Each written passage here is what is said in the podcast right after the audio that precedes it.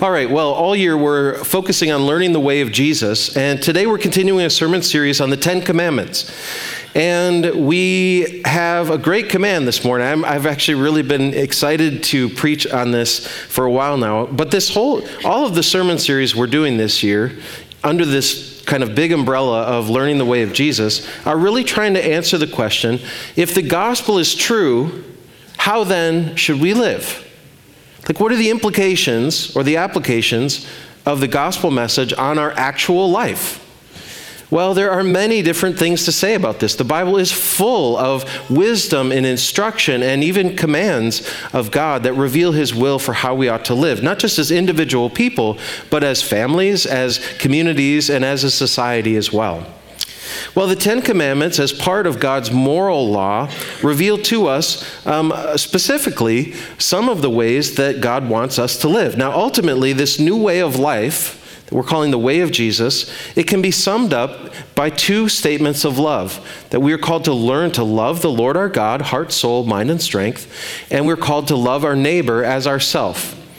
Now, the Ten Commandments are really a law of love. What does it look like to love God and love other people? Well, so far we've worked through the first three commands of the ten, which focus really on that vertical relationship that we have with the Lord. Number one, you shall have no other gods before me or besides me, says the Lord, the one true God.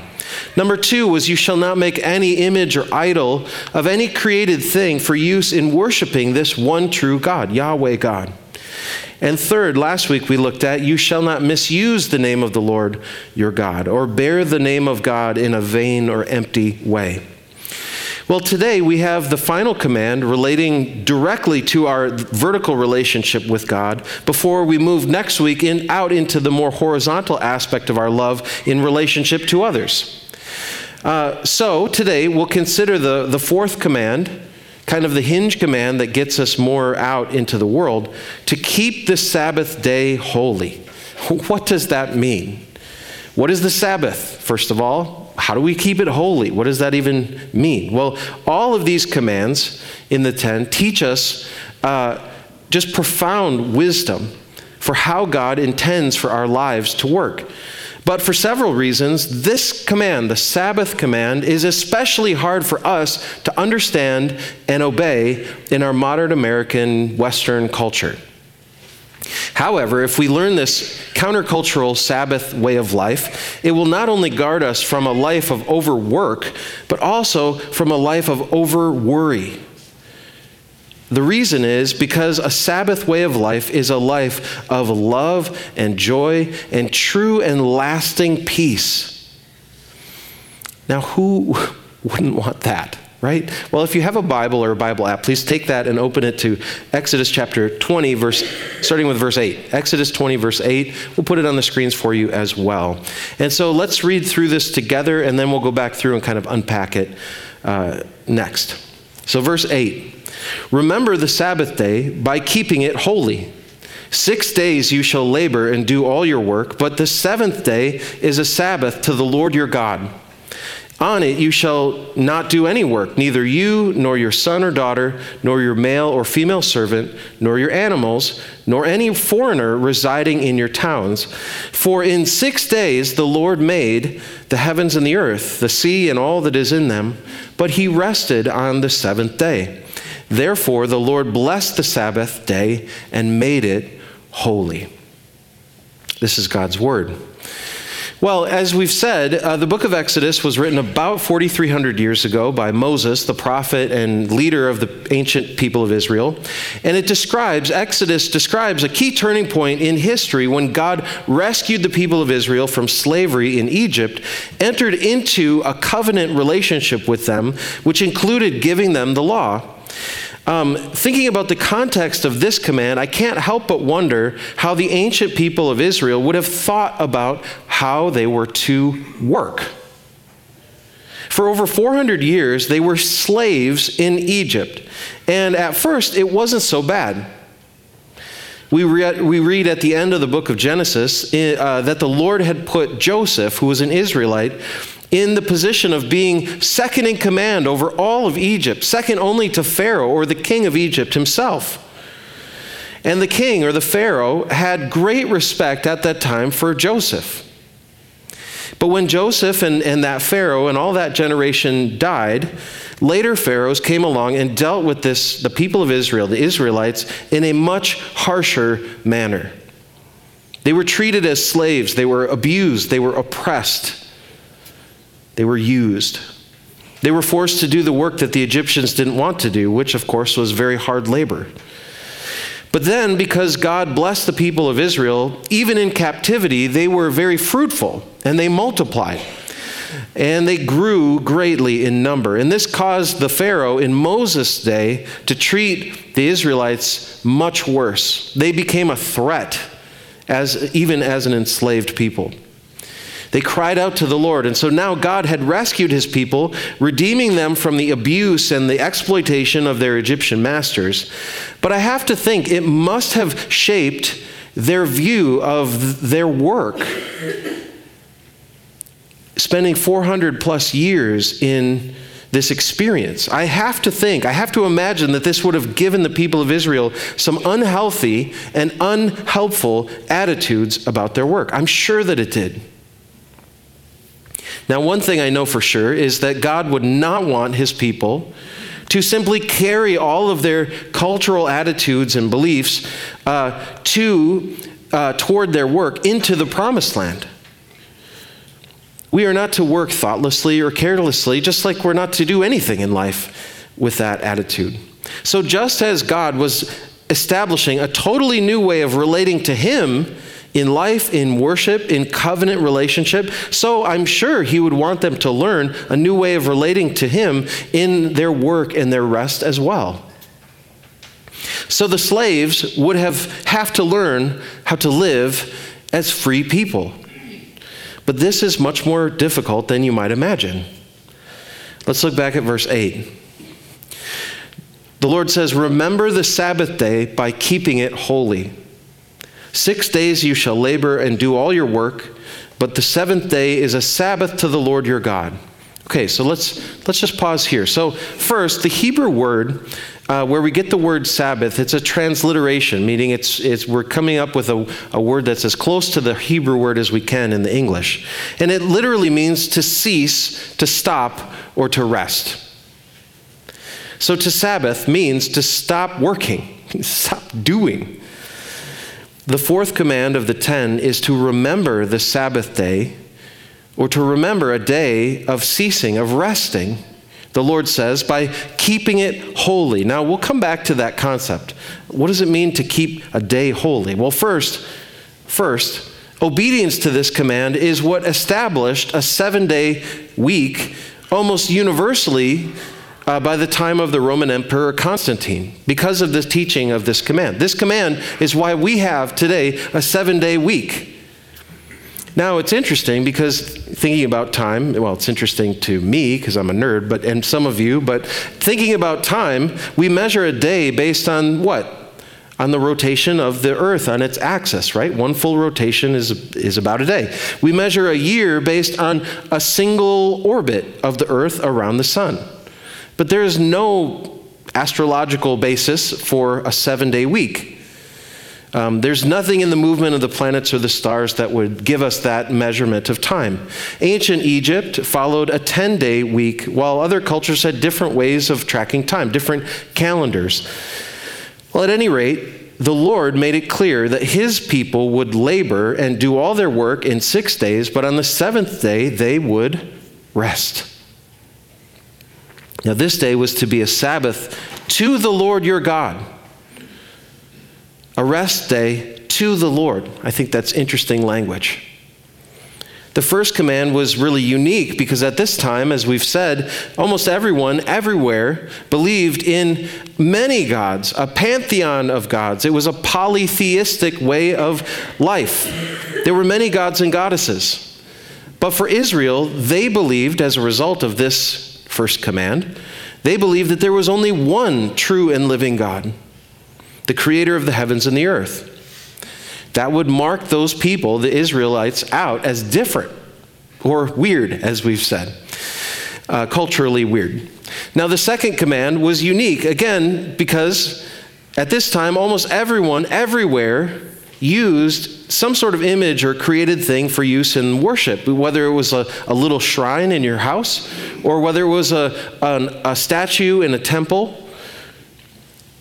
But then Israel believed, as a result of the second command, that this was not an appropriate way to worship God. Now, here, even the way that they were to measure time and balance their work and their rest was going to be different than many of their neighbors. And it was going to be totally unique in that it was based on their relationship with this Yahweh God who had revealed himself in history and had rescued a people for himself from Egypt. So let's keep going with verse 10. It says, On it, the Sabbath day, you shall not do any work, neither you, nor your son or daughter, nor your male or female servant, nor your animals, nor any foreigner residing in your towns. Okay, so the whole nation, everybody, including, this is radical for both for that time and today, uh, including everyone, including servants or people of lower social class, including children, people of, of maybe lower uh, rights or privileges um, of age, certainly, and foreigners, people who had come from other countries, immigrants or refugees, people who are there, maybe traveling on business, who may have radically different religious beliefs than the people of Israel. Even they weren't to be taken advantage of on the, on the Sabbath day, but they were to rest as well. Even, and it kind of seems maybe odd to us, but even their animals needed a day off. And the animal kingdom was to have a Sabbath to the Lord in Israel. Now that's interesting it, it seems to me like the whole place was supposed to be like Chick fil A, closed on Sundays, right? Okay, to be fair, at this time, Sunday was considered the first day of their week. So Chick fil A back then would have been closed on Saturdays. Uh, the, the Sabbath was celebrated by the Jewish people from Friday evening through Saturday evening as the final day of their week. Now, uh, it was more than just one business, of course, this concept of a Sabbath day. It was supposed to be uh, one of the, the defining characteristics of the people of Yahweh God, of the society that God was forming or maybe reforming and redeeming. Now, even if you weren't born into this community or into the family biologically of Abraham, Isaac, and Jacob, uh, you were still invited into this Sabbath rest. But why? Why is it so important to God as a practice for God's people? Well, we're given a reason here in verse 11 because this is how God works. Look back at verse 11. For, here's the explanation. Why? Well, because in six days the Lord made the heavens and the earth, the sea and all that is in them, but he rested on the Sabbath day, the seventh day. Therefore, the Lord blessed the Sabbath day and made it holy.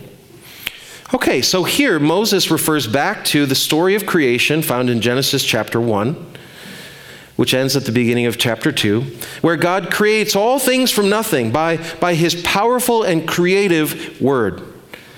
I'd love to preach a t- take a little time and preach a whole message on that. That's a sermon for another day.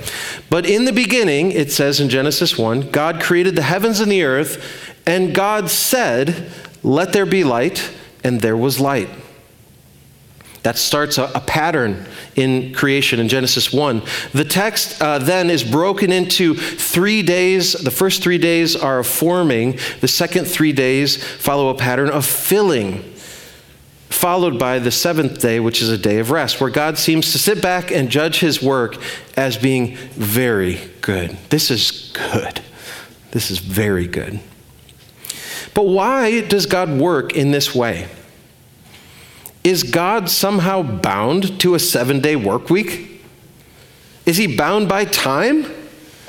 The answer is no, of course not. Yahweh God is transcendent, he is above his creation. He's the creator, and we are the creatures. He is outside of time and space. God doesn't need six days to do anything. He could have created all things instantly and probably could have used a variety of different means if he wanted to. Many people over the years have raised the question of how you can even speak of a day before there is an earth to rotate on its axis. And that's a good question. Time itself is part of God's creation. Now, this means that the six days of work, followed by a day of rest in Genesis 1, wasn't the pattern of creation for God, it was the pattern of work for us. God chose to work in this way in order to model for us how He would want us to do our work as well. And then, here in the Ten Commandments, God commands His people to work and to rest just as He had demonstrated or modeled. Now, the ancient uh, Babylonian people were they were another people with a seven-day week around this time in history, but their creation story could not have been more different than the creation account in Genesis. Because the Babylonians, uh, similar to many other peoples around the world and in history, envisioned the creation of, of our reality, of the world, of this universe, as uh, the result of a bloody conflict or a battle between the gods. But the story in Genesis is very different.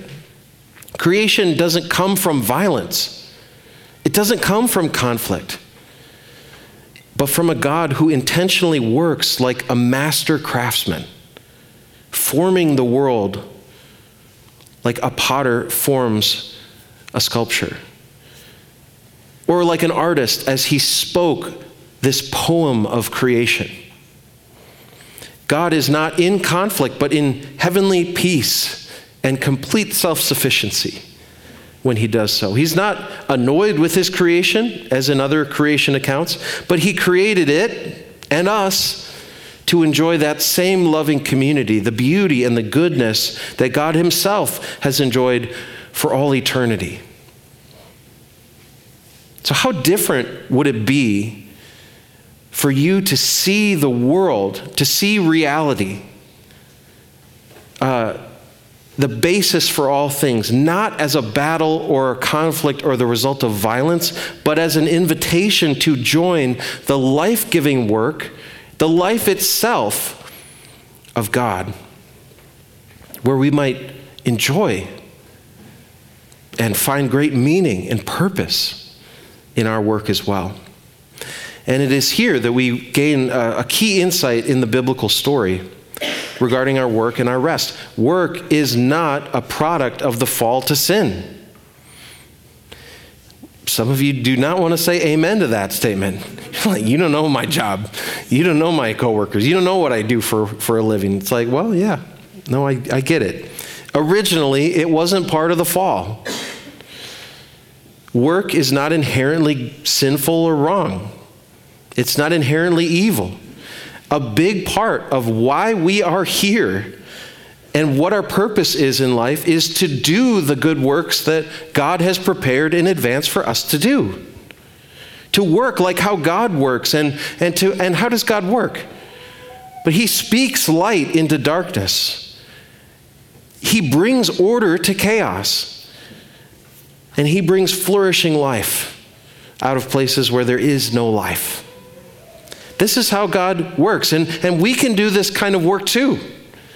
We can do this kind of work whether we're paid to do it or not, paid or unpaid. We can do this kind of work, this godly work, whether we're in the home or out in the marketplace or somewhere around the world. We can do this type of work in almost any industry, in education or healthcare, in government, in business, and so many other things that are worth doing in the world.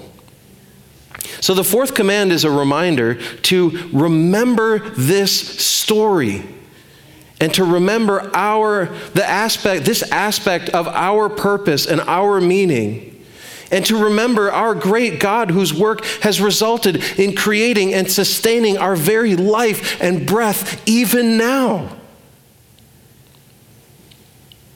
It was his work to make the heavens and the earth. It was his work to make the seas and the skies.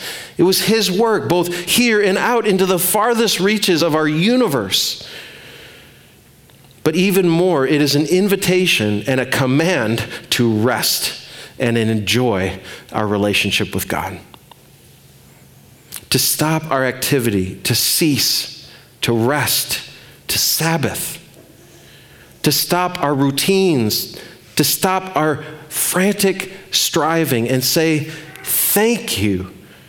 We praise you together as his people.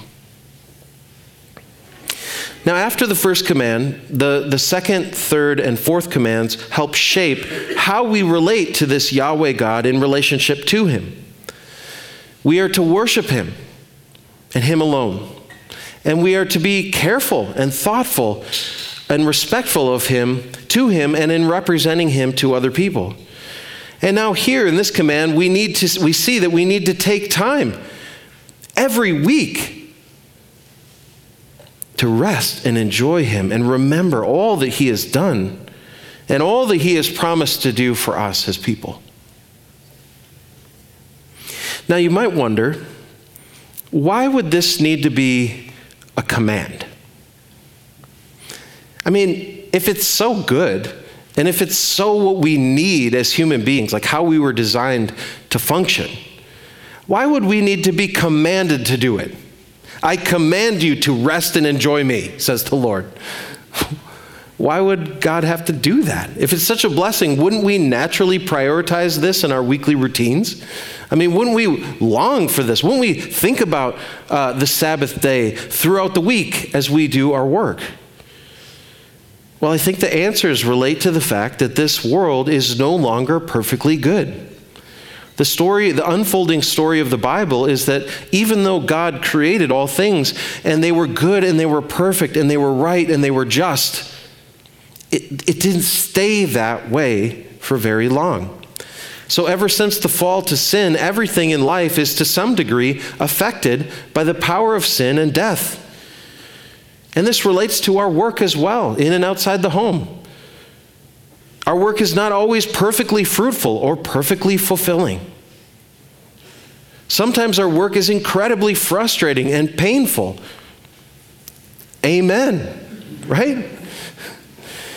It's stressful. Sometimes there are deadlines. Sometimes we're put in positions that we don't feel like we're qualified to do. Sometimes our positions don't work out. Sometimes our, we find ourselves looking for another job or even another career and feeling lost in the process like, Lord, what is happening in my life? Where are you leading me? Is this the wilderness or what? But not only that, but we are a forgetful people. In our finite nature, as human beings, we have a hard time remembering and keeping at the front of our minds what matters the most of who God is and what He has done for us, particularly in the person and work of Jesus Christ. So we're, we're, we're not suggested to balance our work and our rest. We are commanded to do this. And if we don't, we, if we ignore this, the reality of how we have been created to live and to work, we do so at our own peril. I've used this example in the past, but I think that it really helps me understand how this makes sense. If the Lord created us and He created us with a particular purpose in mind, particular functions for us to do, to, to take care of in this world. And if we don't live according, in alignment with those, that created purpose, then stuff's going to start to break. The example that I typically think of is if you have like a Toyota Prius, nice vehicle, right? Not designed for off roading, right? If you take your Toyota Prius and you just start driving it as the crow flies across the field, stuff's going to start to fall off. You may not make it. Okay? Breakdown will happen and it's your fault. It's not the fault of the designers. It's not the fault of the engineers. It's not the fault of the people that built it. You're using it wrong. Well, so in the same way, when we fail to live in alignment with how we have been created and what we have been created for, stuff starts falling off. It doesn't go well. To make matters worse, our culture today has, has made an idol out of productivity. We love to get stuff done. I mean, I love to get stuff done. I know you, many of you do too. You feel good. It feels so, so psychologically satisfying to check off boxes, even if it isn't really even that important. It just feels good to check off those boxes. But our culture worships productivity. It's the false God that so many people around us, and maybe some of us, are tempted to worship and to serve with our lives. When we are not productive, we start to, fear starts to grow, panic starts to grow. We're driven to look for stuff to do because we are not able to just stop. Now, this idol leads all of us to feel the cultural pull towards overworking. Working and working without really ever stopping to rest and enjoy our relationship with God. This leads directly to all sorts of physical and mental health issues, not to mention spiritual issues. The truth is is if you never stop by choice, you will stop not by your choice. If you never stop, eventually you'll crash and you'll burn out. And this is not good. It's not good for you, and it doesn't honor the Lord either with our time or our health to work and work and ignore the Sabbath. And this is true, I'm preaching to myself here. This is, this is true even if your work is to do ministry for the Lord. In Psalm 23, it says this. This is Psalm 23 is so wonderful. But it starts out by saying, The Lord is my shepherd, I lack nothing. If we believe that, it would fix a lot of our tendency to overwork. He makes me, he makes me lie down is that like commanding you to rest or what? He makes me lie down in green pastures. He leads me beside quiet waters. He refreshes my soul. Okay, so we kind of like focus on the last part of that. Oh, he refreshes my soul. How? By making me lie down, by leading me where sometimes I do not want to go. Why does he have to do this? Well, because in our sin and our fear and our struggles, we so often refuse to stop and to rest and to Sabbath. But in the kindness and the mercy of the Lord, who is the good shepherd of our lives, who knows how we have been made because he is the one who made us, the one who understands us more than we ever could he makes us, He commands us not to control us, but to help us live in the freedom and the love and the joy and the peace that He intended from before creation. Now, finally, as we consider how to obey this command today, as followers of Jesus, we have to realize that Jesus is actually the Lord of the Sabbath. In Him and only in Him are we able to find our rest, true and lasting rest, rest for our souls. St. Augustine famously wrote that our souls are restless and they will continue to be until we find our rest in Him. But it's because of His perfect life and it's because of his sacrificial death on the cross for the sins of the world. And it's because of his victorious resurrection from the dead. In other words, it's because of the work of Jesus and the fact that he has already accomplished everything we need for life and for love and for salvation. It is because of these things that in Jesus and by faith in Jesus, all people, everywhere, including you, no matter what you've done or what has been done to you, no matter who you are or what you have believed up until this point, all are invited into the rest of Jesus.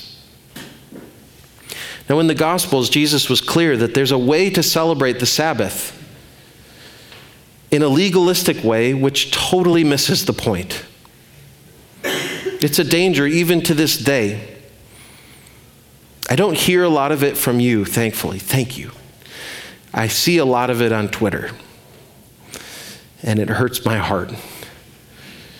But back in Jesus' day, the Pharisees, the religious leaders of his day, they often looked down on people. They condemned people. They burdened people. In fact, they looked down on Jesus himself for doing things like healing people on the Sabbath. They didn't get it. And Jesus, who's amazing, provoked them directly in this misunderstanding. He, he corrected their understanding of this commandment. They had, they had made an invitation to rest and enjoy and, find, and be restored and find peace in, in their relationship with God. They had actually made it all about the specific rules and requirements of what you could or couldn't do, how many steps you could walk, and whether or not that would, that would count as work, and so forth. Totally misses the point. No one enjoys that. No one rests in that. That sounds exhausting. Jesus corrected them by saying that the Sabbath was meant to serve and be a blessing to us, to the people of God, not the other way around. We are not designed to serve the Sabbath. So, today, how are we doing with this? Do we have weekly rhythms of work and rest? You have to sleep every day, you have to Sabbath every week. These are things that God knows that we need as our Creator. Do we prioritize worship? Do we have a day set aside to remember and celebrate who God is and what He has done for us? Now, this is what it means to keep the Sabbath day holy. Part of what it means to be holy is to set something or to set someone apart or aside or as special for the Lord's use. So, a bowl that was meant to be used in worship back in the tabernacle or temple was said to be holy. It was consecrated, it was set apart for the Lord's use. Now, here, the Lord is commanding us to set apart a day to stop and rest and enjoy our relationship with the Lord. Now, Christians today, we meet in general on Sundays um, not on Saturdays anymore, because Jesus rose from the grave on a Sunday. And so, ever since, we've continued to meet on a Sunday. But that is not commanded. Sunday morning at 10 a.m. is a common time for a lot of churches in around the world to meet and to gather and to worship the Lord and to enjoy Him and to sing His praises and to rest in our relationship with Him together as a people but if it's Sunday afternoon, or if it's Tuesday evening, or if it's, if it's you know, Thursday at 6 a.m., it doesn't matter, really. What matters is that we prioritize weekly stopping, ceasing, resting. The world will continue to spin if you take a break. we are not God. If He takes a break on us, we're doomed but we can take a break. If you never stop to rest and enjoy the Lord, you will worry a lot. Stop, rest. He is commanding you to.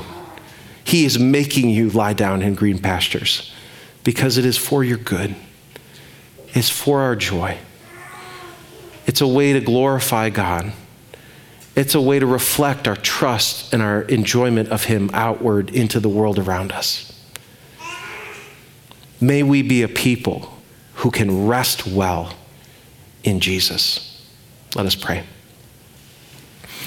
Our Father in heaven, thank you so much that you, you care so much about us. You care about how we live our lives. You care about how we do our work. You care about how we even rest from our work. Lord, we thank you and we praise you and we enjoy you today because of who you are and all that you have accomplished through your Son and your Spirit. So, Father, I pray for all of us. I pray your, your wisdom and discernment uh, uh, be given to us so that we, in our, all of our various uh, industries, our careers, our jobs, our paid and unpaid work, all the things, the activity, the good things that you have prepared in advance for us to do. I pray, Lord, that you give us wisdom and discernment to be able to do those things in a way that brings you glory, honor, and praise.